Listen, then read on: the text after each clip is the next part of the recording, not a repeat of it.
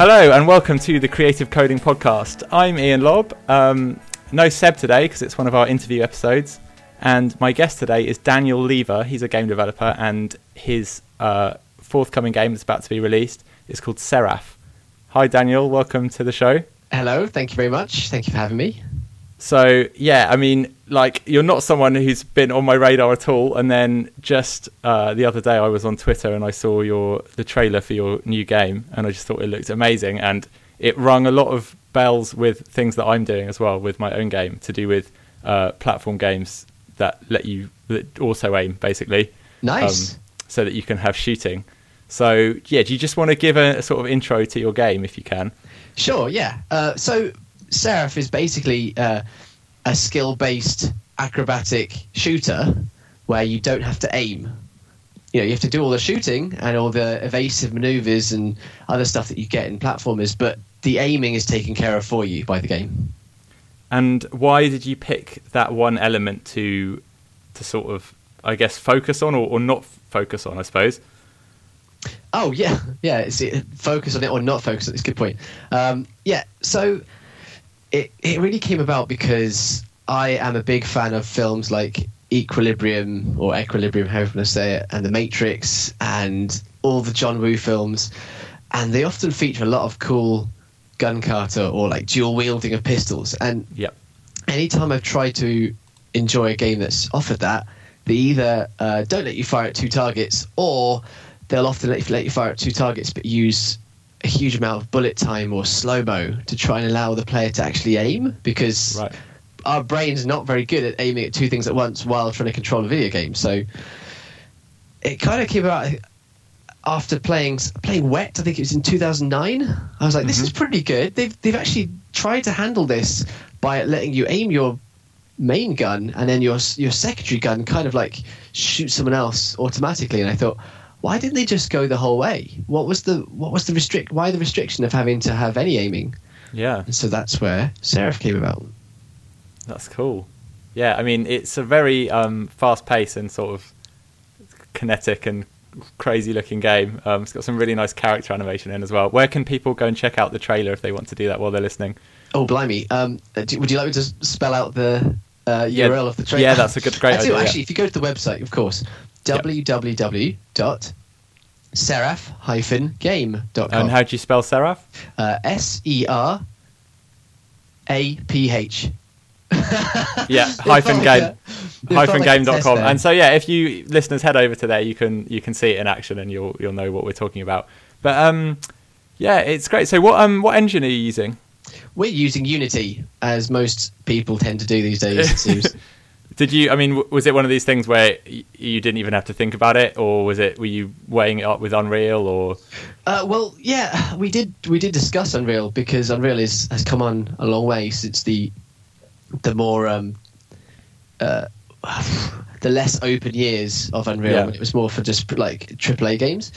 And I think what it came down to was that we'd already produced a game for Unity called Ironcast, and Mhm. Ironcast is like a it's like a puzzle game, but we felt that we knew the tools well enough, we knew the engine well enough that we could skip a lot of pre-production and a lot of headaches you'd get if we if we switched Unreal. So really, we thought yeah? I we mean, don't really need that extra. it is work. quite sensible if you know one technology and you know it can it can do what you want to do to just stick with that, right? Mm, that's what that's what we thought. Yeah. Yeah. Um, so uh, and we'll come back to Seraph, I guess, in a bit. But so, what what other games have you worked on in your career? Oh blimey. Okay, because because you know nothing about. I'm going to assume you know nothing. Yeah, absolutely. Uh, right. So I originally I got my first ever job in the games industry at a little known company called Media Molecule, Hey. who uh, who made Little Big Planet, Little Big Planet Two, and Tearaway, and now they're making Dreams for the PlayStation Four. And I worked there for uh, well on and off for about eight years. hmm I I worked there like solidly for six, and then left and did some other little bits, but always came back as a freelancer because I just love that that studio. Yeah. Um, but as you might have noticed, they're not really into violent gun kata games. so ultimately, I had to break off and make my own studio at some point. So since I left MM, I created uh, Dreadbit, which is the name of my company. So it's Mhm. D R E A D B I T dot com. And uh, we produced our first ever game in 2014, which was called Ironcast, which is a steampunk mech combat puzzle game. Cool, and I think puzzle. I did manage to see a little video of that, and and that's one of these things where it's like a match three or some sort of puzzle in the middle, and then it's got a That's battle happening as well. Yeah, yeah, it's because I I love match three, and I know it's got a little bit of a, a bad rep these days because it's kind of been, I guess, shoved in everyone's faces a little bit too much. But I still love matching patterns, and I love Yeah. the the addictiveness of of seeing a chain of fourteen different colours all linked together, and just oh, it's really nice. Yeah, So- it's one of those things that's a sort of victim of its own, its own success, isn't it? Because because it is so compelling a, a sort of mechanic. yeah, A lot of people do Yeah. things with it, I suppose. that's it. So so we built we basically built that into a turn-based strategy game. So And um, sorry, how many people on your team? Oh wow! Uh, well, the, so the team varies per project. There is only Right. one full-time employee at Dreadbit, which is me, That's you. and uh, essentially what I do is I pitch my project ideas to a bunch of colleague, ex-colleagues, and good friends of mine who work in game development. yep. And if they like the idea and are thinking, "Oh yeah, I'd, I'd devote six to eight months of my my working life to that project," if they agree, then they come on board and we make it. And if they don't like it, which they do, they don't sometimes, the game just doesn't get made. Which I think is a really good way of testing whether your game idea's got any legs. Yeah. First of all, Yeah. Uh, it's- but on I, uh, but on Ironcast we had like four full time employees, and on on um or like full time freelance employees, Yeah. and on uh, Seraph we've got six. wow. Okay. Huh, well, that explains the sort of really high production values that you've got going on on there. Oh, thanks. I was wondering how you were sort of achieve that as one person, but yeah. So, um, do you want to talk about what, what you do and then all the different roles? Because I think not everyone who listens to our podcast is, is on is in game development. There's people in lots of different fields of sort of creative coding, and so it's, it's mostly developers. But maybe people don't necessarily know how how the roles break down in a small studio like that. So, could you sort of go through not necessarily people's names, but if you, you can if you want, but just what everyone does, like what the roles are. Yeah, sure, of course, of course. I'll start with me. Um, actually, I'll end with me because I cover pretty much anything that isn't covered by the other team members. So we've got two programmers. Uh, one of them is is more gameplay focused, as in he likes uh, character physics and he likes power ups and you know uh, implementing particle effects and that kind of stuff. He's more of a um, second to second gameplay kind of guy. And we've got Andrew, that was Chris, by the way. And we've got Andrew, who's a programmer who does more like system stuff, so back end and UI and uh, d- you know the online networking, the kind of stuff that isn't front and center, but is still really important for the game working. Sure. I mean, do you have um do you have networking in this game? Uh, we've got leaderboards Right. and that kind of level, but no, um, you know, latency based online components. We're not No. like we're not It's like not. to- It's not a multiplayer game. No, no, that's right. Well, I mean, the funny thing is, it of course could be, but we, you know, as well as I do that if you do that, you might as well double your budget because Yeah, it's a huge investment, and the the thing is, putting in sort of um, if you put in like local co-op or something, that's a double-edged sword because as soon as you put in local co-op, people will ask for why isn't it online co-op? yeah. Why isn't it online? Why, why can't you just flick the switch? How how can it be so hard? It's like Whereas if you just say, "Oh, we're making a single-player game," I think people will just totally accept it. yeah, that's it. It's a I'd- massive I'd irony make- there. I'd love to make a co-op game. I co-op experiences are some of my my they're probably my favorite gaming experiences. They Um, are they are great, but I think it's like y- you know for most people it, it's not actually a situation that comes up very much like that they get the chance to do local co-op. They just don't have like a friend handy, It's true. And That's then true. so that's which is why people ask for online co-op. But then that is just a, a technical, a huge different thing. You almost sort of need to think about that before you even make before you even design the game. Yeah. you? that's it. it's going to affect like how fast the gameplay can be and things like that because you always have to account for lag and whatnot. That's true. Yeah. So, Uh, but you're doing there's a Twitch element or something. Is that? Did I read that? Oh yeah, I was going to finish off my team. You haven't. You haven't Oh, okay, sorry, left- carry on. Yeah, yeah, yeah. No, They'll carry on. We'll come back now. to that. I'll just We'll wheel around. through them. Uh, we've got Darren who does animation, so he takes all the 3D characters and 3D assets and he animates them. Uh, we've got Blair who is the 3D artist and she's done all the characters and she's she's just fantastic talent, flipping amazing. Yeah, they're lovely characters and and monsters. Really weird yeah, nice monsters. little demon monster creatures. And, uh, and finally, as a full timer, we've got Neri, and Neri is our uh, general 2D artist. He does all the environments and he concepts the characters and he does like paintings and stuff. So, uh, oh, and I do anything that isn't covered by those people. So production, design, balancing, bit of artwork, particle effects, that kind of stuff. Really.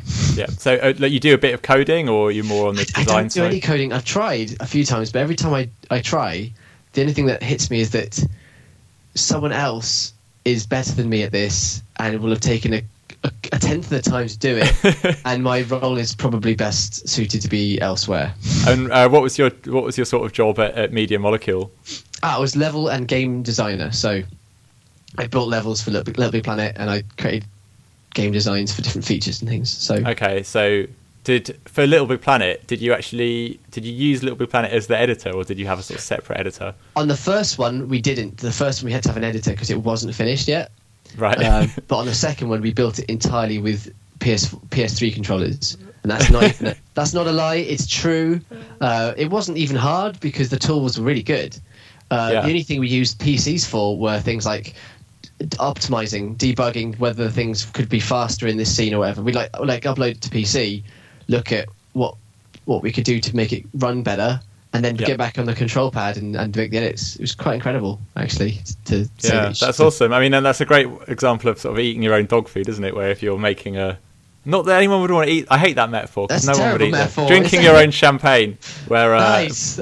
by uh, using the product yourself. I mean, because it was a level editor based game, basically, you if if the level editor controls weren't fun to use or whatever, then or weren't- weren't easy enough to use, you'd be able to complain yourselves. That's right. And we added a lot of features actually that were um, sort of developer features that the, the, the public would end up having. Like Yeah. we were able to remove physics from objects so that it would run better. Right. Optimization. So we allowed like the the ghosting tool, which would make things ghostly and transparent in the editor, but when you're playing the game, they'd look physical. And Right. that was like how we packaged up basically a way of optimizing for people. That's cool. So okay, so you, yeah, that's awesome. So you were sort of a level design. So you, do you spend a, uh, your time in Unity now, like moving things around and that sort of stuff? Yeah, yep. Unity is the main tool of that we use. I I love it. I, I found it very intuitive to get into, and the, the more I use it, the more I, I like it. Um, it never crashes on me, which is funny because some people complain it crashes, but it never does. It, it used to be a bit more crashy than it is now, like when I first started using it. But then also, I started using it on a not very powerful PC, which probably explains some of the crashiness. But it was a bit more crashy, to be honest. They they have done a lot of stuff on stability recently. Um, are you are you sort of right up to version five point something, or are you? Uh, yeah, we're on five point. I don't actually know what we're on, but five point three or something. Yeah, Yeah, you're right. It's the fives. Pretty, yeah, five point three. I think is pretty much the latest. I think the Um, only thing that I would say that is a bit of a shame about uh, about um, Unity is that when it comes to PS4 development, because we're making a PS4 version of Seraph, um, Right. is I, I think that that- I'm not a technically minded person, right? So this is might be wrong, but I think the game, the Unity engine, is not threaded properly for multiple cores for PS4. So I think it all goes through one core. uh, yeah, I mean, I've that- heard that basically before because, well, when you're programming in Unity, all of your C sharp stuff, at least, is happening on a single thread. Like the main game flow, you never have race Yeah. conditions or anything. So, I, I guess they do some other stuff on other threads, like loading and graphics and stuff like that. But yeah, Yeah, it's It- not ideal. does that? it- I mean, do you, yeah, I mean because well, I mean we've talked about this with another guest. Um, I can't remember who it was because we've had so my last two game developer guests. I had Adam Saltzman last time, and then I had uh, Mu Yu, who was also a media molecule person. ah, Moo, he's a good friend of mine. Oh, awesome! So yeah, and I think with both people, I had conversations about Unity on the PS4.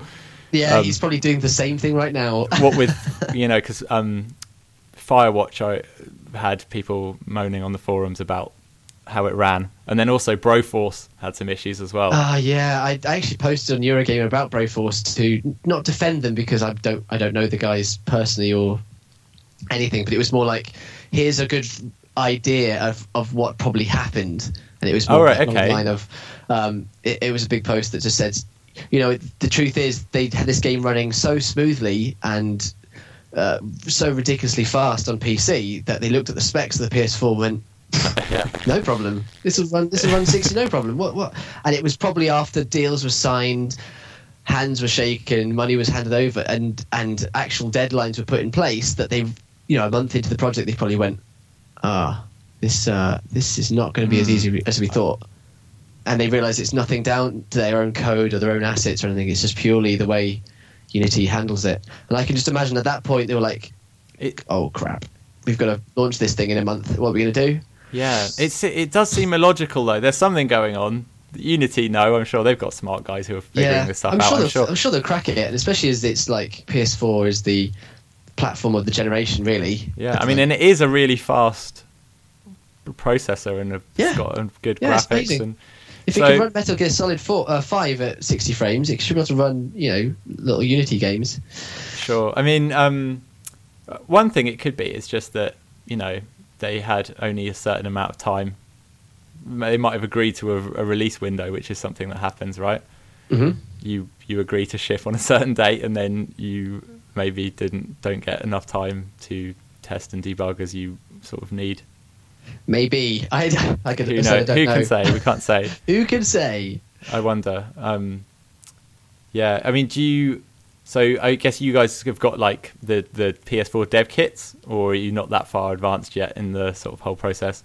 We do. We do have the PS4 dev kits. I've got a I've got a test kit because I don't need a dev kit. I Right. just basically just play. I just, I is just that closer to a, a retail um, unit, or is it still? yeah, I think thing? it is basically a retail unit with a few extra hidden options. Like you can you can force the the game to run slowly, or you can force the hard drive to fail, and other other stuff like that. But basically, it is a it's a retail kit. So if if you want to really test your game out, it should be on one of those. Yeah, I mean that's the only place really to to know. But then maybe see maybe that even is faster, and that's why. Maybe it runs. You know, maybe people get these things running great on. On even a test kit, but then a real t- retail kit's got some small differences that. That do something. Yeah, who maybe. Can, who can say? yeah, I was a bit underwhelmed by uh, the the Microsoft um, Xbox One. Any everything is every console is a dev kit stuff. Well, I, I actually haven't paid attention to that, but I, it's a good idea, isn't it? If you think about it, because think of all the bedroom developers who But I mean, right it, now. it turns out that they've actually said they don't even want games; they actually only want apps. oh, oh, So the whole thing was like it was massively misreported. I mean, it shows how how big the demand is though for like sort of indies and hobby programmer people to be able to make stuff for their consoles. Like, why would you not want games? What was the um, thinking? I guess because it's an it's an app platform, right? They're like Windows Universal apps, and so it's going to be like a suboptimal thing if you use it for games. I guess because they they're only letting you use like one gigabyte of RAM and loads of other restrictions. Uh, okay, yeah, that is Does that make not- sense? Like, Yeah, it makes well, I guess so, but it doesn't make sense for. it sort of doesn't make sense, does it? It but then they, I mean, more. to you know, to Microsoft's credit, like they have a really good program for getting indies onto Xbox One already, which is the ID@Xbox thing. Yes, yeah, So- and that is actually that is a good program. I it mean, is a great program, and like there's, you know, you, you know, if you're an indie of a certain scale, you've got no problem really. It's That's just, right. I guess people get excited when they think that, like, like hobby programmers and stuff get excited when they get the chance to sort of tinker. tinker yeah i Yeah. mean can you imagine though if like a console opened up in the same way that the iphone and android marketplaces are and suddenly allowed like hundreds of games a day I would personally not like that, and it's not because it's not because we're on the inside already. It's just because the noise. Ah, just the noise. I mean, I. A lot of people have said with the Ironcast, our previous game, oh, this would be perfect for iPad or Sure. you know whatever platform. And I, I, that- while we were designing it, I did keep in mind this could go on to mobile or iPad. And it was only when we got to the end of the project I look at look at thinking hmm, it's probably going to cost about twenty grand to develop this port, and I thought there's just no chance of making that money back. There's just the odds are so so stacked against you yeah that I just can't see me um, even trying, which is just, which is sad because I've got quite a few friends who've developed really cool games for iOS, whatever, but they just they just didn't make a market make make a market. They just didn't make an impact. no well i mean no- how's anyone going to find them though there's no like discovery mechanism other than buying advertising yeah. so I mean, that's the that's the nice thing about PC, I guess, is that there still is like a press who will write about stuff. Like there is still some way like of getting visibility on your game that isn't just buying advertising. Yeah, there's loads of ways. In fact, there's as long as you as long as you're basically able to link to your Steam page from a website, there's like potentially infinite ways you can get people to hear about your game. There's Yeah. just no way to do that on the App Store. So No, no, it's a Oh. shame. And um, there are websites like Pocket Gamer. I think is it that one? that's the one. That's Was it. Touch. Arcade? Yeah, that one too. Yeah, so I mean, they have had problems where they complain that basically um, people aren't buying advertising on there anymore or something. Hmm. I mean, but basically that was like where people could go for reviews and those sites. I think having. Oh some, yeah, I remember that. I remember that. It's a little while ago, like six Yeah, months ago. I was getting this story wrong, but it was something where basically they had to appeal to, to their readers and say, look, if you want reviews for mobile games soon, still, uh, I don't know, you have to support us or something because, you know, you'll get to the point where there's no review sites basically for apps that aren't just actually like cross promotion type networks or something. I don't know. Yeah, it just feels like you It's need a- to drop it- uh, a million dollars on an ad campaign to to promote your fifty grand app, essentially. To Yeah, I and mean, then and then it, with that, it seems to work. As in, it doesn't even seem to be a risk from what I've seen because there's quite a few games out there that um, aren't particularly good, but have had some major backing in, uh, when it comes to marketing, and are just phenomenal successes. And I just think, Yeah, I mean, well, you know, it works in the mobile space, but um, it all relies on this one percent of players who are willing to spend hundreds and hundreds of dollars on one game. yeah, So Indeed. there you go, and I and I think that was in the end what what sort of killed in a way the sort of independent mobile scene Mm. because these you know because indie indie sort of didn't want to sort of go hunting for whales basically. Like they wanted to sell their games for five dollars or whatever. Yeah. and that market just dried up. But to be fair like i'm no better. I haven't bought a mobile game in about two years. The But I- last mobile game I bought was Monument Valley. I, I, bought think. Monument Valley as well, yeah. But I, Yeah. and I bought before that. I bought The Room, but before that, I can't think of another game. So it's like one a year I'm buying or something. So it's like, well, I'm not really doing anything to support the the uh, paid yeah, I mean, mobile it, really. It's interesting though, isn't it? Because I have played the sort of games that I like on mobile are the the Crossy Roads, the things that are like an ad based, like ad supported, like thirty second time waster type games, where you just I don't know. I just think I like I like that. I mean, I originally came from like doing flash games and things like that, and it's quite similar to that world. Really, it's like people making little short, fairly throwaway experiences that they're giving away for free, and then people like them, they can play them. Yeah, that's. I think that's where mobile belongs. Really. Um, I do also like Hearthstone quite a lot, Okay, I didn't get into that one. and well, Hearthstone obviously wasn't uh, a mobile game when it first came out, but it's such a good iPad. Excuse me. It's such a good iPad game that it kind of dominates my iPad, so I can't really see anything else getting Sure. a look in. Sure. So going back to um, let's go back to Seraph a bit then. So oh yeah, please let's do. you've got um, you've assembled this amazing team of people. Um, are you all working on like a, a like a revenue share, or have you got outside investment like to pay them, or how does that side of it all work? So we got outside investment because Sony, of all people, felt uh, it was worth funding. So they they're funding our game, Oh, awesome! which is really cool. Them. So that's also uh, it's not part the part of Sony that um, that publishes games. That's Right. what they call XDev, external development. Right. So the the, the part of Sony we're dealing with are called uh, creative uh, content. Creative content. Sorry Right. and they don't publish games, but they do bring them to the PlayStation platform. So they'll come, you, know, you, you bring your game idea or your already established PC game, and say, "Hey, this would be really cool for a PS4." And they say, "We agree. Here's X money to publish it, or you know, go, Yeah. to port it over." But then you have to handle all the marketing, all the publishing, and all the QA, localization, all that stuff around it. So Yeah. there's that. Um, but yeah, the, you know, there's revenue share within the team, but it's the the real goal is to I don't I don't aim to try to make a lot of money off any game we make because to do that I think is to is to set yourself up for failure. Yeah. Um, all I aim to do is make the best possible game commercial, both the best possible game that will be a commercial success as possible, and get paid while doing it. Yeah. Because I don't want to be a starving indie, No.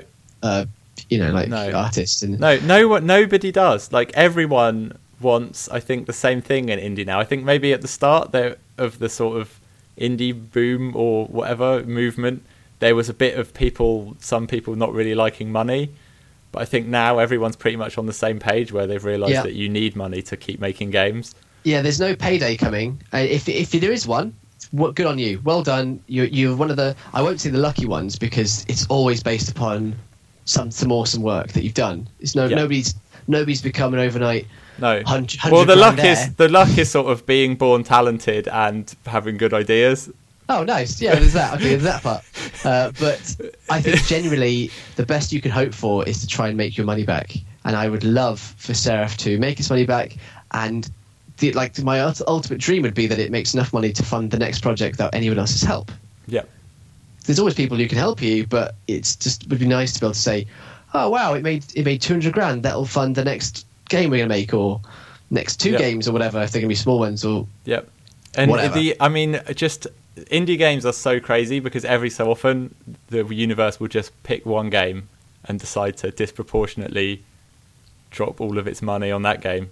yep, Like uh, Stardew Valley at the moment, yeah, made And by the- made by one guy in his bedroom over 4 years and now sold uh, it's going to be a million copies soon, I think. uh, see this this story really makes me sad not because obviously it's fantastic for him and it's it's it makes me sad because the guy crunched for four four or five years and basically had no life. And i can just imagine him and his um his partner his family or his friends all saying hey actually i don't even know what his name is. It's dave. Hey dave do you want to come out? Ah guys I, I can't. I've got to do some "Ah, okay yeah sure. And just can you just imagine if it didn't pay off? And obviously now he can happily say this is the way it's Yeah. it should be done or whatever. Uh, but imagine if it didn't pay off. But you know It- that you know that there are those people out there who actually did exactly the same thing and it didn't pay off for them. for every one of this dude, there's probably a thousand devs who've tried four years of crunch on a, on a on a beautiful project that they've worked on and poured their heart and soul into, Yep. and nobody even cared. And it's just, um, I Have just you wouldn't seen? ever recommend There's a that. there's a talk from GDC which is recorded, and it's the guy. I can't remember the name of the game, but he he went on to then make a game called Neverending Nightmares. I think it was called.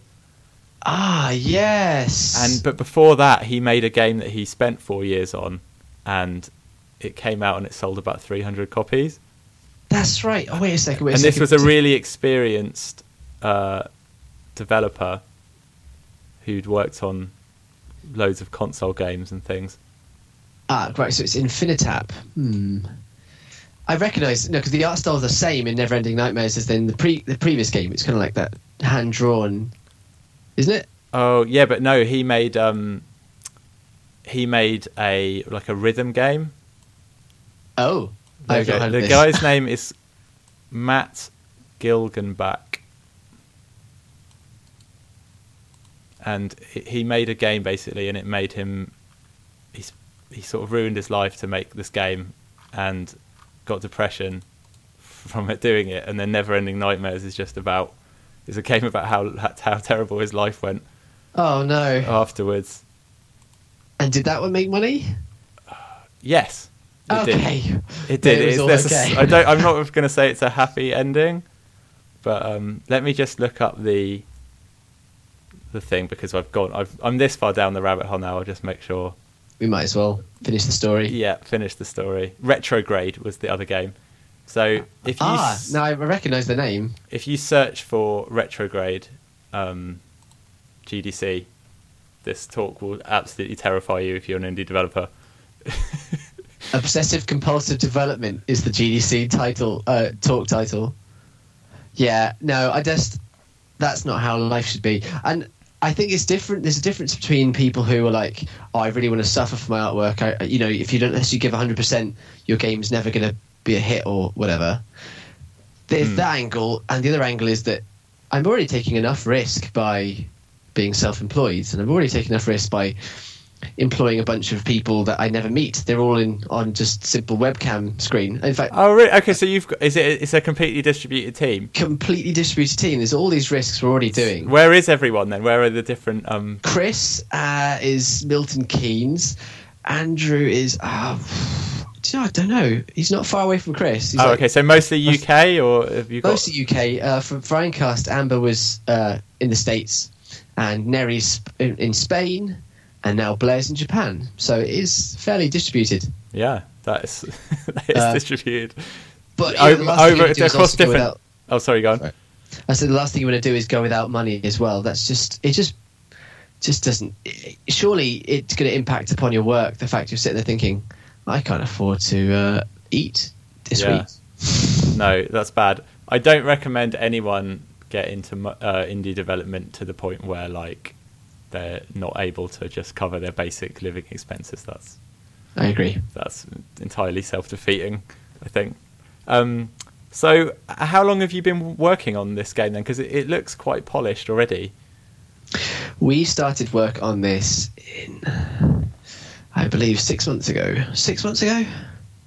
Okay, so it's all come together like Yeah. pretty quickly, really. Yeah, well, we well, because we knew Unity and Yeah. we had our prototype before we began. Uh, we built a little prototype in a weekend. We basically had a little game jam in a weekend, built the prototype, and that helped sort of formulate what the rest of the game was going to be over the next six or eight months of development. Sure. And um, after that, the, po- the positive side of taking six or eight months to make a game is that um, you don't get ever get tired of it, and it's always fresh, it's always really exciting, and and uh, you put all of your love and, and like passion into it. Whereas when you're working a three year game, it can sort of start to peter off in the middle and then come back at the end. Mhm. You don't really get that. But the, the bad part is that you don't really have any time to make mistakes. No. So if you find like after four months that your game concept doesn't feel good anymore, or it just didn't have legs that you thought it did, that could be a massive problem. And I luckily haven't experienced that yet, and that's not a boast. I'm just I'm saying I luckily haven't experienced it yet, but I'm sure at some point I will.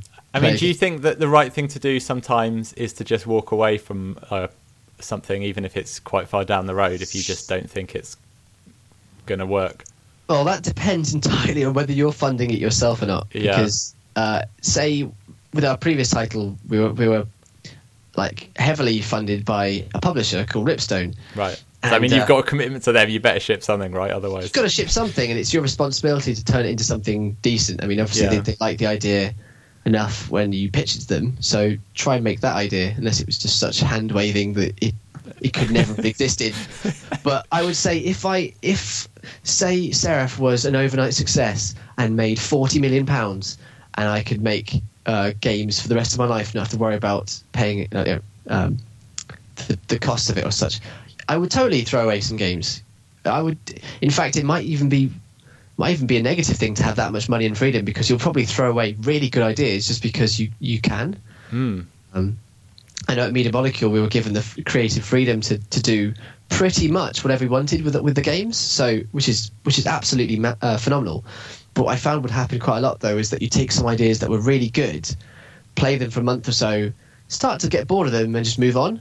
Yeah. And that's cool because the idea was really good. It's just anything played for two months is going to start feeling a little bit tiresome, you know. So, um, I, well, especially when they're early and they haven't been refined. So I feel sometimes having um, limited time and limited money can make for a better game. I tell you, the pro part of sort of game development that disheartens me is when you notice all the time while you're playing things that are wrong. Yeah, yeah. Like, just say your character clips through the floor or something, and it's like you sort of can't enjoy playing the game because you just keep seeing yeah, the character clip through the floor, and it's like you don't get that experience that the the player gets at the end, where they're playing something that's had everything ironed out of it, and That's it. only has the like perfect, hopefully you would hope, um, like bug free experience. You just see it in a such a horrible state for so long. that's it. It sort of crushes you eventually. You I see mean, it with nasty grey boxes or like placeholder artwork, and you see like things that are coded wrong and characters hovering off the floor or like all these things. Well, I, I'll let you into a not a secret, but something that's really annoying me at the moment is that I'm making the Rezzed build of Seraph. So Right. we're going to Rezzed on, on Thursday, which I'm really excited about. Rezzed is And a little gaming expo. It's quite a big gaming expo actually in in the UK. It's an indie focused gaming expo, so Ah. you, you know we won't be destroyed by Call of Duty in the corner, for Right. example. We're all just competing with other indies, and everyone who's come there is excited about indie games because they've bought the ticket. So you know that they're at least going to be not like oh indie what Yep. they're going to be at least you know responsive to your to your game. However, I've just noticed in the latest build that we've made um, that everything runs at 60, 60 frames per second. Yes, except for the enemy projectiles, which run about forty. So as they're going through the air, there's a slight judder to them, like. And only I, probably only I can see this, but I can tell you something. During Rezzed, the whole time I'll be staring at it, like twitching, thinking, "Oh, those those projectiles need to be moving a little bit quicker." Is than that just because the physics step of Unity is the default is like 50 frames a second I, rather I than think 60? so.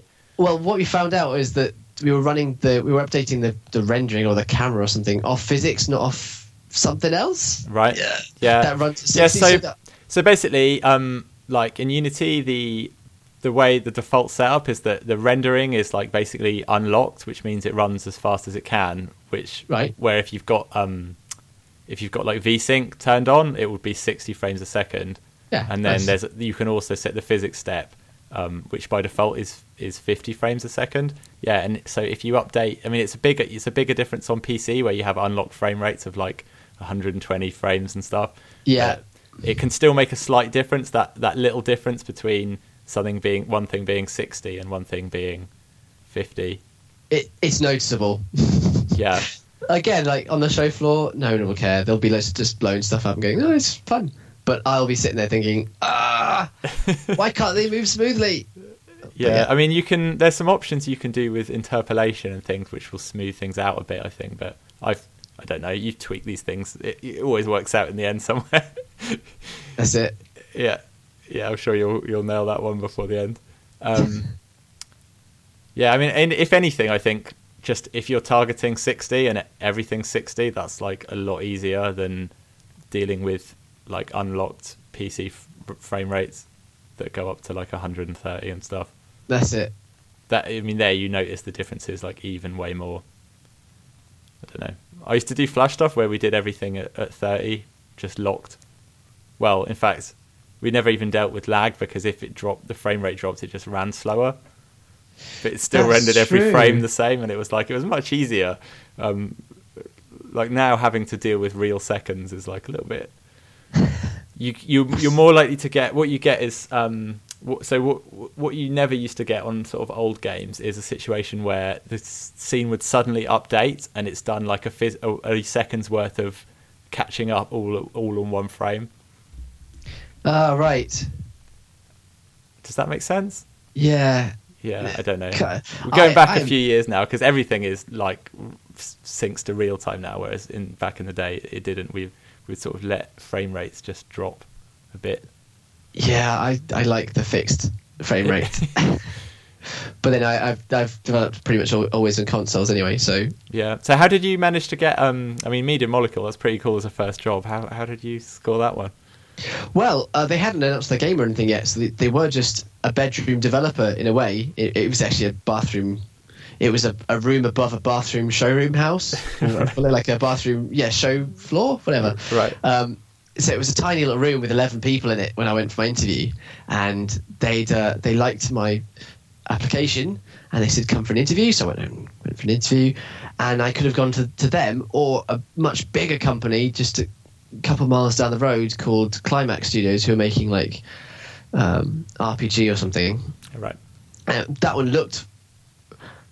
It looked from the outside to be the, the best choice, but I thought, oh, I really like those guys. I really like the atmosphere they've got in their office. It feels really cozy and, and, a little bit dark and gloomy, but it was cool. So I went with them, and they ended up making Little Big Planet, which was just cool. Awesome. really, really and, good. And the other company went bust or something. Uh, actually, I think Criterion might not be in Kingston anymore. Not Criterion. Criterion are still around. Climax Kingston. Gotta be careful with my searches here. Yeah, Climax Kingston closed in 2008. There you go. You dodged. you dodged There a you bullet go. there. Yeah, I did not. Uh... Ouch. Yeah, so there you go. So there you go. And what does um so sort of what does a, a level designer's portfolio look like, or what did it look like back then? Oh, it was Half Life Two mod. Okay. Um, I was making mods for Half Life Two at university, more than I was doing any university work. That's for sure. Was your degree related to games development, or um, not really? Unrelated in the slightest. It was criminology, which is the study of crime and criminals. Wow, so not really not related. Nothing at all, but I didn't want to do anything with that. But it, what was weird was I, I came out of university and just got straight into a, a rubbish job being a, an estate agent. Right. I just did not like it at all. And it was only when my, one of my best friends got a job that he wanted out in, in advertising. He was like, "Yeah, I applied into advertising. I get to be an advertiser." I was like, "Oh, cool! You're doing what you want to do with your life for a living." And then Hmm. it's sort of only then did it dawn on me that I should try and get into games. I thought, Yeah. hold on a second, I, I make games in my spare time. Like ninety percent of my spare time is spent making mods. So why don't I just try? So I just tried. It worked out. Yeah. I mean, I it seems obvious in retrospect that that should be your job. It wasn't obvious to people back then, though. Like, It loads of wasn't. my friends who would have loved to have made video games just chose really weird, boring degrees because they just like. well, I, whereas I was like, someone showed me director, and I was like, I'm going to go and do that because you get to make little computer games and stuff. Yeah, that's the way. You just don't see it at the time. You just But- think, "Oh, real job." But then now, I feel like that. I feel like the people who told like me and my friends that not not to go and chase their dreams or whatever, because you go, oh, well, how would you get in? How would you get into the industry now? Right? Uh, are, you say- like- are you saying how would you get in now? Like now in 2016, right? Imagine you were going back to where you were. Wouldn't it seem harder? Doesn't there seem like more people now? Oh, I'd say the opposite because it's so easy to, to get something running on a device. Like Yeah. if you wanted to make back then, you know, PC was your only platform. You really didn't have a hope of ever getting something to a console. There were Yeah. no phones for games, so it wasn't even like everyone had a computer in their pockets or anything. But now, in fact, I get a little bit annoyed when I hear people go, uh, "So yeah, I really want to be in game development." Oh, great, excellent, that's really cool. So what do you like to do? Uh, art. okay, art's cool, great. So do you draw? No. And you go, okay. So do you, Oh. well, wait, do you, do you have like a, a little little Wacom tablet, like a little fifty pound one or something? No, I, I just I don't. Okay, so you want to get into art and you want to be in games development, but you don't actually do art or games development. It's just Yeah. there's no excuse now.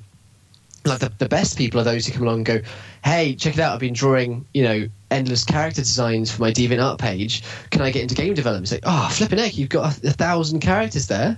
They're all really cool. It's we'll give you a, we'll give you a shot our studio. It's it's that way around. Yeah, Well, should be that I way around. mean, you do. I guess people do or don't understand that you just to really make a shot at like doing game development or art. I think you just have to be slightly obsessed, Yeah. and you have to have a lot of patience, an incredible amount of patience, and just go through so much bad stuff before you get good. Yes, that's true. You have to make so many bad games, so many bad drawings to like get your skills up to to where they where they need to be, I guess. Does That's that make true. sense? Yeah, no, it makes, it makes total sense. I don't think it's a, in an industry you can go into unless you have a real love for it. Because if you just say you're just a, a really good programmer, I think this is probably uh, describing some of the people who are programmers in the games industry. You're a really good programmer, and you just come out of a university with a degree. And there's all these different ways you could go. You could go into banking apps, or you could go into, uh, you know, networking for massive companies, or you could do, you could do anything. You could do, make a, but then they think, oh, games. There's I saw an advert for a game, and I thought I'd go for that. You will probably do decent work at their company, but if you don't have the love for the job, you'll never be the best game programmer because unless you can look at the thing that's happening on the screen and go, oh wow, that was fun. You're, Mm. you're never gonna you're never gonna be the best at your, at your job. So you've got to have that love and that passion at the start. I think. I Yeah. I mean, you go- can never be the best anyway. I gave up trying to be the best a long time ago. Yeah. You can just be good enough that you're allowed to keep doing it. That that's oh my god, that is exactly how I see it. I, I like to think of myself as pretty good at what I do, but I know I'll never be as good as Hideo, Hideo Kojima because Yeah. I'll never, I'll just never have the time and, and the backing to be able to be allowed to be that good. I have to just simply be good enough to ship something really nice that will hopefully make its money back and maybe allow me to make another one. so Yeah. that's it. I like that. Yeah, so I think like, but I do think, I don't know. There are more. One thing there is is there are more courses putting out sort of games design and development graduates, like a lot more. So there's probably more competition for new entrants, but I mean, most people, I guess, don't go that extra mile. They don't make like a finished thing. Like for example, a mod that that works as like a complete like little game, something like Portal. Yeah. Um, most people don't take it that far, or just completing an indie game on your own is takes a lot of like getting it to that final thing where you've done every stage rather than just having a prototype or something that you handed in as your final year project. Actually shipping it. Shipping Yeah, it is exactly. the hardest thing. Yeah, I mean, it probably doesn't help actually that universities like own their students' work because it sort of disincentivizes them from actually shipping their final projects as commercial things. Is that how it works? Yeah, unfortunately, at uh, UK universities and American ones, Ah, that's not cool. it's not cool at all, is it? So that's Yeah. why, um, yeah, that's why people's final year projects, even if they like win the student IGF and things like that, don't always go on to be a real game. Uh, shame. It is a bit of a shame, isn't Yeah, it? It it's a seems a bit unfair, especially considering you pay to go to university. Yeah, that's true. Yeah, exactly. That's that's a huge part of it. Is that? yeah, but so hey, yeah, I mean, I don't know if you knew this, but to- also if you invent anything at university, the university owns the patent, not you. what? It's What, what incentive do you have to even tell them about these things? Well, you absolutely shouldn't. You Yeah. should lie, and you should wait till you graduate and then lie and say you say you invented it after you finished. surely Facebook would be owned by the university then, or is that something? Um, Obviously, they had their own. not an invention. share of- You can have you can have a company, Ah, but I mean, if Facebook. I guess the difference is Facebook wasn't his project, pro, pro, final year project, was it? He was a dropout. Oh, and true. It was, it was that's a thing, true. Yeah, good it was this thing he was doing as a side like job basically. It wasn't anything to do with his degree. But that's But the it- thing is like people on games courses they are doing their their games as their degrees. Not that i don't think eh, not that i think that many people are really pouring their hearts into their final year games projects anyway. I know some people do. Like what's that university in america that just puts out the insane like every year they just put out just I just- don't know. they're called is it DigiPen I don't. I don't know. Sorry. they just put out like absolutely mentalist stuff every year, like people who've just killed themselves making these projects. Have you um you've I guess you've already won a load of awards and things, haven't you, for Little Big Planet? Yeah, we. Uh, yeah, Little Big Planet made a lot of awards. Uh, uh, made? Yeah, we actually created the word. um, it it won a lot of awards. So many that I can't actually think of think about now because it was such a a different game, and I think it was it was really fresh for people who were a little bit sick of shooting stuff and wanted to be creative, which is really cool. Yeah. But then Uh, you got sick of doing things that are creative, you want to get back to shooting stuff. Yeah, it's it's not it's not about being sick. It's just you kind of want to eventually you want to just do your own thing, and uh, there's only so long that you can, as a game designer, design features for other games. I think. Um, I think in the end you've you've got to sort of think about what it is that you want to build, Yeah. and you know. Media Molecule have always been very, very supportive of me doing that because I think they, they would. I think the worst thing they could ever think of is people staying there just for the sake of it. Sure. They, they, they'd want people to go off and do their own thing. And which what's really nice is I've I've been back to, to Media Molecule to work on Tearaway, both the, the Tearaway games, Right. of Vita and PS4, as a freelancer. And I was able to give like everything 100% into those because even though they weren't my project, there was uh, there's like another project lined up afterwards, so it didn't feel like it didn't feel like I had anything to prove or I didn't have anything to uh, what's the word I'm looking for here. I, I you know I wasn't uh, I can't think of what I'm trying to say, but essentially it wasn't like I was um, doing what someone else told me to do. I've just I've lost my point. You were there because you So- wanted to be there, I guess. yeah, I. I was there because I wanted to be. oh my goodness, that's exactly what I'm looking to say. Okay, I was there because I wanted to be there, not because I I was earning a salary or, or Yeah. whatever. And it was yeah, yeah, I didn't have. I mean, yeah, that's what I found. Like one of the things I didn't like when I was a sort of full time employee as uh, in a little studio was just not getting to pick the projects I worked on, Yeah, um, which was a nice thing about freelancing, I suppose. But if you choose to go and do a project, that's cool. So you, so you're a level designer. So level design is a very tricky skill, and getting it right, I think, is really hard. I know that like I struggle with it sometimes. Are you Um, mostly a programmer? Um, yeah, I'm mostly a programmer, but I mean, I tend to work on a lot of projects where it's just been me and an artist, or me and like a an illustrator who's done the sprites. Um, so I end up doing like the game design sometimes, or bits of game design anyway, as well as the programming and sometimes level design, um, if there are levels to design. Um, yeah. So what? So what? I mean, I have some ideas about what I think works, but what, what would you think works? Like, what's what's your sort of secrets? level design is I, I okay i think there's two there's two aspects of level design if you want to like really simplistically boil it down mm-hmm. i think the first one is that you have to make a space that you want to travel through. So i like to create shapes and negative spaces that the player will want to enter and run around in and mm-hmm. climb over or go underneath. Yeah. and they have to it has to feel a little bit like partially the architecture of, of a of a level like makes sense you have to Yeah. feel like oh if i go up over the top of this this thing here and then loop back underneath myself will that feel cool and i think oh it did feel kind of cool and there's that part and i don't know if that's a part that you can teach as such because you just got to have a love for it Yeah. it's like I'm sure architects, the, there's good architects who um, know all of the rules about light and space and flow of people and all that kind of stuff. But then there are like epic architects who uh, just knew that stuff, just I don't know, automatically. They just knew exactly what would make a nice space, and they just make some really cool shapes.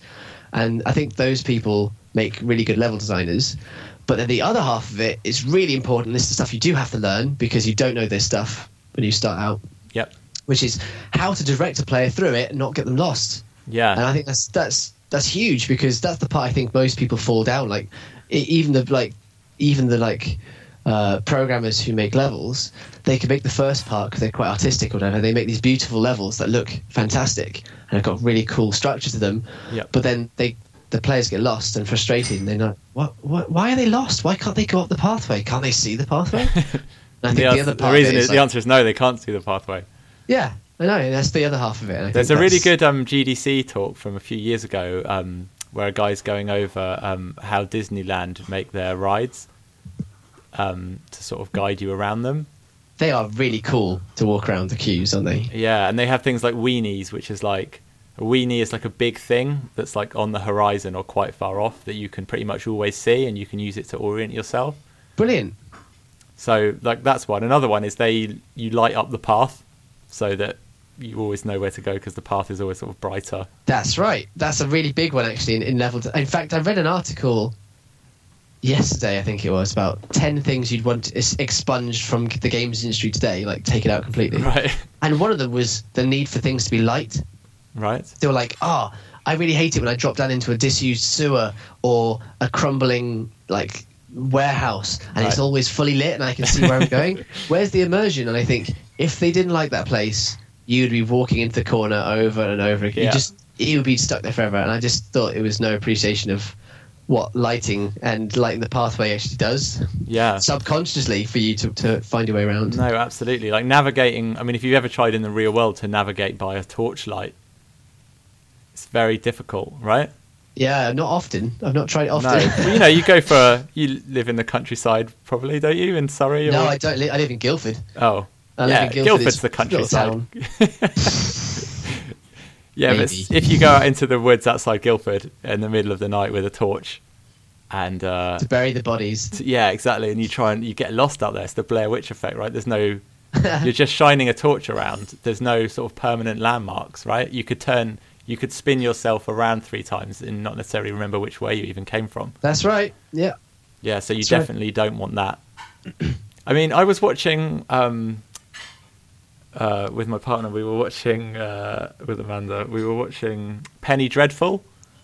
Oh Um, yeah, yeah. I really like that program. It's a really cool show, but there Yeah. was this scene that was like outside in the moors, um, where the character who's a witch has this little cottage, and there was just every time they go outside, there was just this really bright green light in the middle of the night, and it's just like it's only there, like there's no like light source. They weren't even pretending that there was any sort of real light source for it. But it's just like, well, we need to see the actors. You need to see them, for goodness And sake. this is a witch's house, so it's all just going to glow green. nice. It's like let's not pretend to work out what the uh, the light source was. But yeah, I mean, all these things are done for a reason, and you know, you you do see these articles written by people who aren't in game development where they do complain about particular things. yeah, that's true. It's like I hate I hate loading bars. Why are there all these loading bars? It's like, well, the load yeah, it's like yeah. It's, I'm sorry. I'm sorry that they had. We didn't put them there for the sake of it. Yeah. So okay. So yeah. So but so you think that game you think level design is more of an intuitive skill where you can't necessarily like teach specific like hard and fast rules about it. I'd say that like it's half and half is what I'd say is that that part of it is that you just need to have a nice a passion for making cool spaces to run around. For example, I I always had more fun making levels for Half Life than playing Half Life Deathmatch. Right. I'd make I'd have more fun and just enjoy it more, and I think that's something you don't. I think you learn that you just you just want desperately want to do it, and it just felt compelling to make Doom levels and stuff Mm. more than play them. Yeah, Half Life Um, had some great level design. That used a lot Oh, of it's magic. that used a lot of things with um, gate, gating where you could see through the. You'll get to like a door and you can see through the door and you can see That's right. what's on the other side and you can see where you need to go, but that That's door is locked and so then you have to find the alternative route only after you've already seen sort of the. I'm impressed that you know to. this. You've you've read about this. So they also did, they did a lot of loops. They called them Yeah. where they would show you the um yeah the panel, the, the basically the the levels goal Yeah, at the start, yeah. and then they then you'd, you'd always know that just generally oh it's back there to the right. I think you have a good idea of the yeah. space. I mean, You that, just- it's exactly the same principle as the as like Disney's weenies that he invented in the like 1950s or whatever when they designed Disney World. Mm. It's, it's interesting, Yeah. isn't it? it's good. I like the stuff with another thing is with like fake perspective and things as well. Like uh, I read, oh, I watched someone's GDC talk where they were talking about like pathways going off into the distance, and the pathway was actually got smaller, like it got thinner as it went off, Ah, and clever. that like double exaggerates the effect basically of like it be going off a long way. Even though when you actually come to walk that path, you sort of see that it's actually only two feet wide when you get to the end of it. that makes total sense. I mean, yeah, of course it does. Yeah, Yeah, and that's a lot I- like the Disney's castle, right? Because you that's got a fake perspective built into it where Yes, it has. It's like on the way out, it seems like it's really close. On the way in, it seems like it's vast and epic. And yeah, it's just the way that all the buildings get smaller as they get as you get further down that road. yeah. it's funny, isn't it? It's yeah, all these things, all these little tricks work. I think yeah. I mean, so could you ever imagine a sort of games that aren't made like this, that aren't made as theme park rides, that are made in a that are more like the Matrix or something, where they're more like a the real world, if that makes sense. Uh, I think it would have to be so much like the real world that everything is intuitive by what you've learned from 20 years of actually growing up. yeah, Because, like in in a fantasy world, you don't know if the water's going to kill you. So already you don't know if yeah. that's. yeah. Actually, while you're here, why does the water always kill you? Why can no video know. characters ever swim? I don't know. Well, they can these days more often than not because they're open world. But it's, but yeah, you're right. Like in the, in you know, even just like ten years ago, water always killed you. Yeah. And And- where did all this lava come from as well? Like, And also, why do people not burn to a crisp within hundred meters of lava as opposed to? oh no, I, dude, I've seen a video on YouTube where someone walks over lava. Oh, really? Yeah, What? you can walk if you're really quick. You can walk on it because it's not a liquid. It's just a really. But just- isn't it giving off the in- most incredible? Was he wearing like a? Oh, I'm not even gonna make myself. I'm going to make myself somebody stupid here. He was wearing a suit, right? it's- no, he's just wearing normal clothes and boots. I'm going to. As soon as we finish this conversation, I'm going to Google this. I think the thing is that when la- as lava cools, um, it cools on the outside first. Ah, yeah, but I'm not talking like you know the flowing lava you get in Doom. The Yeah, I mean that's a video like game though. That's that's what we're talking about. It's, that's what we're talking about. Video games. yeah, you can run across it in Doom, can't you? Yeah, you can. Yeah. but maybe it's just cooled down ah, a little bit. ugh, Ugh. ah, that's his like sound of his um, taking damage from it. Yeah. Ah, ah. That's Yeah, I uncanny. don't think, I don't think he'd just. Have you that. ever done the voices for your own mods? No. You never did. Now, it's actually I've never done any voicing voiceovers in any of the games I've worked on. Right. Obviously, Little Big Planet had voice acting because it's paid for by Sony and they Yeah. did all that. But not games to myself because I know that to be able to direct to be able to get an actor who's awesome is the biggest is a big part of it, and then to be able to di- direct them. Mm. That must take such incredible skill and knowledge of direction and acting and all these different things that you don't really think about. That to, to not to even attempt it without having first experienced it somewhere else, you're kind of just going to have a, a rubbish sounding game. I think a, ru- a rubbishly voice acted game. I don't Yeah. know. If, I, some people probably get it right straight away, but scares me the idea of voice acting. Yeah. And um, what do you think about in games? Um, going back to sort of level design and game design, things like uh, um, save points and things like that, um, and checkpoints and things like with your with Seraph. Is it going to be? Is it a roguelike where when you're when you sort of die, you're dead and you have to start over, or is it? No, I specifically didn't want to do a roguelike because I'm a little bit bored of them now. Not that they're not good; they're still awesome. Yep. I'm just, I'm just a little bit tired of it, and I value. I want to value the players. Well, actually, okay. So what we have in in Seraph is a game which is a little bit more like a traditional '90s game, in that if you do lose all your lives, Yeah. of which you have three per level, Right. you will have to start again. Restart the level or restart from the start. restart the, the game, Right. except for unless you found a checkpoint token in the level, Right. and it saves that place in the game. So what we have instead is a mixture of both. So the players running around killing demons, finishing levels, and after they haven't seen one of these checkpoint tokens for like two levels, they'll start to feel a bit tense. Like better find a checkpoint token because, uh, and then suddenly the the bosses feel a lot more scary. And suddenly, that group of enemies feels like a, a group you want to avoid because you haven't yet found that token. But as soon as you do find it, and you pick it up, you go, ah, relax. And because then you can always, whenever you play, you can always restart from that level. you, you start from that point, from that exact from that point in the game. Right. Yeah, So it's sort of like Tunnel Man in uh, in Spelunky. I don't know. I have never got far enough in Spelunky to. to Oh right. So eventually in Spelunky, you you meet Tunnel Man, and basically, like if you get through mines and stuff, you can perm- unlock a permanent um, door to, to jungle, so you can start yeah, from jungle. There you go. That's it's like that. It's the idea that you know it's not just start the level again or start ten feet back, which kind of just feels like you can sort of just push on through, regardless of how tricky the game is. You just.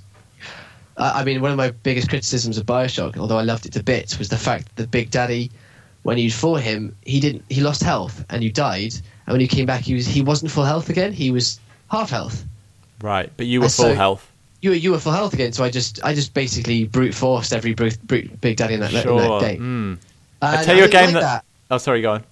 So I didn't really like that. But I love the game, but that was. I, Just, I think a game that I think got gets stuff really right is um you know like the the modern Rayman games or Rayman Origins and Rayman Ooh, Legends. Yes, Legends and because Origins. each level is just a little self-contained experience that Yeah. always that you have to learn and work out how to beat um, and you can replay it to sort of do better at it again and like unlock different things but um, ultimately like that experience is been really tightly controlled and it's like you can't accidentally start that experience with like more ammo one time or less ammo or nope, not that you true. have ammo or like you know what I mean. You, Yeah, um, and I guess that's the where games design can get really messy. I think is where you with, with RPG type systems like you have in um, games like Skyrim. Like even though those are amazing, uh, you really never know like what state the player's in at any moment, no, that's true. and so it's very difficult to sort of create a tight experience um, where you know like at each moment what the player's feeling because they could be doing this one quest super leveled up or they could be doing it um, just with with no health, with and no nothing ammo yeah and- with and with a no- with a yeah. rusty sword and uh, a little leather hat That's true. I never considered that before, but yeah, you're right. interesting right. so um seraph yeah so you you move with the left stick you Ah, right. Yeah, so we should talk about. okay. This Yeah, is the okay, normal so- format of the podcast, by the way. It's just it's a big meander. That's okay. It's been really fun. I've really enjoyed it.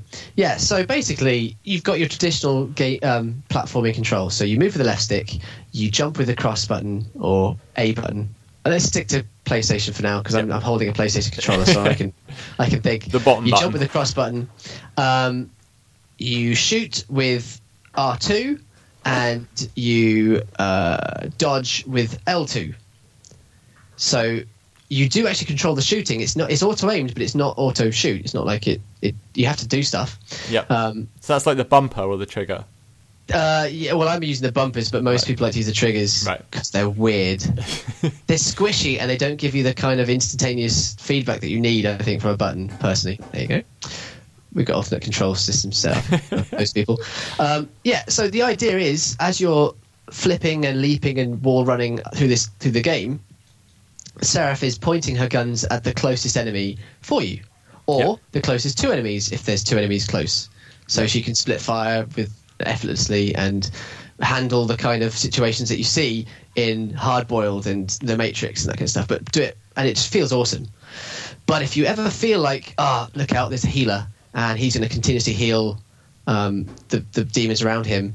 By the way, if you've ever played an MMO, everyone knows you've got to kill the healer first. There's no point in having a fight without killing the healer No. you can nudge the right stick in the healer's direction, and it'll turn the, the what we call the soft lock from her auto aim into a hard lock, which snaps that character and won't leave until it dies, or if it's been off screen for like five seconds. Right.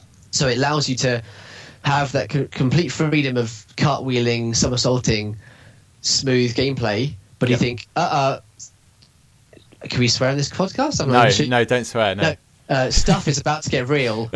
uh, stuff is about to get real and go down, and then you can snap to the healer or the boss and focus them throughout all the. I see. So you just give you give the thumbstick a nudge, You give the thumbstick a nudge. You can keep because and it does it by angle, like the angle, the closest angle right. to the. So it's it's basically the direction that the enemy is on the screen. So you just go uh, enemies top right, nudge the stick to the top Yeah. right. It snaps onto them, yeah, and you know even if they move to the left, it's still going to snap onto yeah, them. because Yeah. the actual the sticks are actually super imprecise, aren't they? Like, if you actually just had true aiming, it becomes very.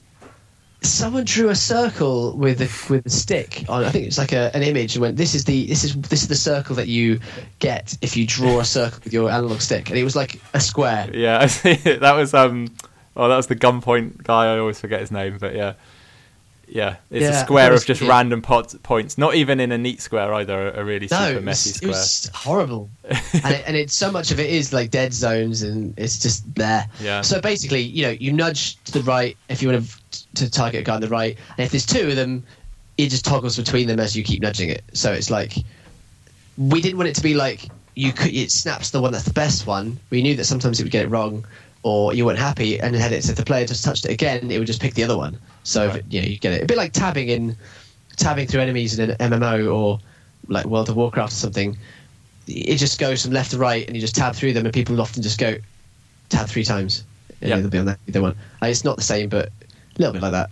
And um, sort of how how long is it going to take players to sort of beat the game and will get good enough to beat it and then beat it? Like, what's the sort of sort of experience length you're going for? Technically, you could beat it in one go if you never got hit. Right, I have not done that. I don't think anyone will do it for a long time. but then you're I- hoping eventually some speedrunner does it. Oh yeah, totally. We've got di- so we've got a dynamic difficulty in the game for a start. So I reckon to finish this game, you'll probably want to get a decent number of upgrades to keep yourself alive. I reckon there's probably a good 10, 12 hours without taking the mick out of the player, you know, abusing their time with upgrades and stuff. I reckon there's about a good 10 or 12 hours before you can actually finish it. Oh, okay. But then you can really practice uh, going to town with the difficulty system, which is sure. that how do you so how do you get 12 hours of gameplay, sort of, without it's probably about two and spending a half hours years on actual- level design? It's probably about two and a half hours of content from Right. start to finish.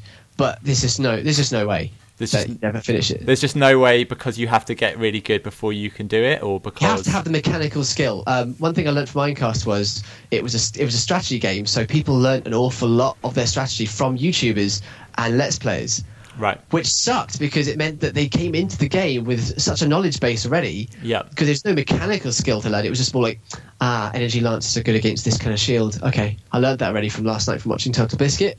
and it's like, ah, you just robbed yourself of, you just robbed like us of 40 minutes playtime where you where you learn that.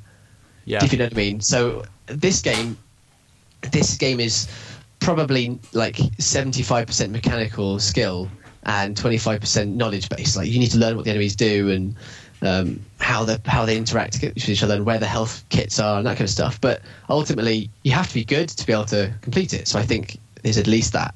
Yeah. You probably will be about 12 hours. I mean, our tester, uh, Xandro, he um, it's a bit of a skewed one because, of course, I pay him. but he's put a good 150 hours into the game now, and he is not able to finish it above difficulty seven or so, knowing full well that it's possible because he dodges 90% of the shots, but then he doesn't dodge that final 10%, which are the ones that kill him. So if you can dodge 90, you can dodge them all. It's just that he's not quite mechanically good enough to, to do it yet, so which is quite I exciting. see. So you can start out playing it at, at the easiest difficulty and, and then get good and then ramp up the difficulty. That's right. It, well, it automatically ramps up. So what happens is everyone starts at 1.0 and it's displayed on the screen in the bottom left. 1.0 is the difficulty. Uh, but if the longer you go with it without taking damage, so the more experience points you collect without taking damage, the the better the game assumes you are, Right. and will start to increase the difficulty faster and faster to the point that you start taking damage and then it starts to slow down. It doesn't instantly drop it; it just starts to slow down. And then when you're taking damage at a decent frequency, it knows that, that you've reached your skill cap, and then it stops climbing, which is quite nice. So that you just get a natural, you get like a natural. Um, it's not like a, it's not like it. Uh, what's the word? Plateaus. It's more like it stops climbing as fast. It, it sort of goes, okay, you're around about three point five. So by the end of this game, the game will probably end up being five through natural climb. But if you are amazing and you get to like difficulty six really, really quickly, or difficulty seven, the end of the game is going to be like nine, which is going to be it goes up to maximum of ten. I so see. And did you did you come up with this system as a sort of response to to how you were playing the game yourself, or uh, this was more of a response of how uh, we got feedback from our Ironcast game. Actually, um, we had like the two main forum posts we had on the first couple of weeks were half of the people saying this game's too hard, what the hell, and the other half of people were saying the game's really easy. I finished it in three hours. sure? And I was like, oh, well, what? how can what? Uh, how are we going to handle these two people? So I decided that the next game we worked on was going to have variable, diff- like a lot of variable difficulty, yeah. so that everyone would be happy, and those who were going to ha- be happy just to finish the game at difficulty one or two or three, they they're going to have a great time. Uh, just enemies can be shooting at you once every three seconds as opposed to once every half a second. That's the only difference, and the damage they do will be not like half your health bar, but like a tenth of your health bar. So it's st- still be they'll still be good at the game, just won't be the same kind of uh, skill level required of um, you know someone who's 15 years old and has all the time in the world. Yeah, there's definitely like a bell curve of age versus video game ability. Definitely, Like no one starts out good. Little kids Nope. are terrible at video games. yeah. As you get to your teens, you get stupidly good, and then it, tails off in your twenties and thirties. And also, we haven't got the time to devote 15 hours a day of your 20 hour, de- 25 hour day. 25 hour. You can tell I'm working in indie dev. You found an extra 25 hour. hours a day to finish anything.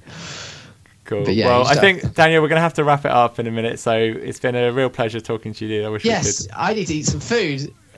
yeah, don't. Uh, It's quarter to 10. I haven't eaten yet. Yeah, eat. For this. dude, eat.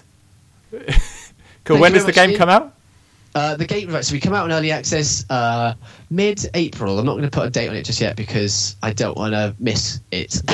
Um, PC first, soon, and, and then mid April for early access, and then I reckon a PlayStation version two or three months later. Oh, okay, cool. So, so yeah, so look out for it on Steam, I guess, in uh, really the next couple month or so. That's it. That's it, and then PlayStation later in the year.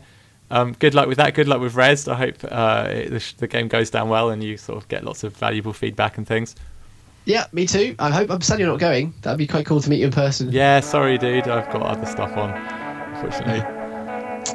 Okay. Well, anyway, thank you very much. Thanks a lot. Cheers. Uh, Bye. bye.